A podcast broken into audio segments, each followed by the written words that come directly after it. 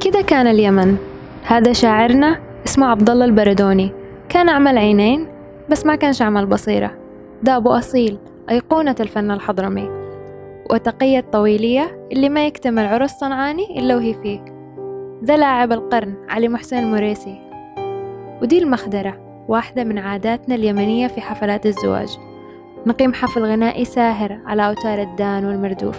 وهذا الفنان بدوي زبير. كان أشهر من أحيا هذه المخادر. دول مش من هنا بس جايين يشوفوا اليمن. نمشي من جنبهم بس ما نفهمش كلامهم. صاحبة الخبز تمشي توزع الخبز لجيرانها. وهدول حجاجنا راجعين من الحج. أهلهم هنا بيحتفلوا برجوعهم سالمين وأهل الحي بيربطوا لهم المدرهة كنوع من العادات. وهذه الحفلة نسميها التختيم. تكون في نص شهر رمضان بالضبط في محافظة حضرموت.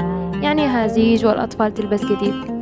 كده كانت تلبس العروس في سقطرى ودي في صنعاء. دي كانت الموضة. كده بتكون صورتك في الثمانينات. ده إحنا. مش كتير اللي تغير. الحرب مصيرها راح تعدي. لوقتها فينا الخير.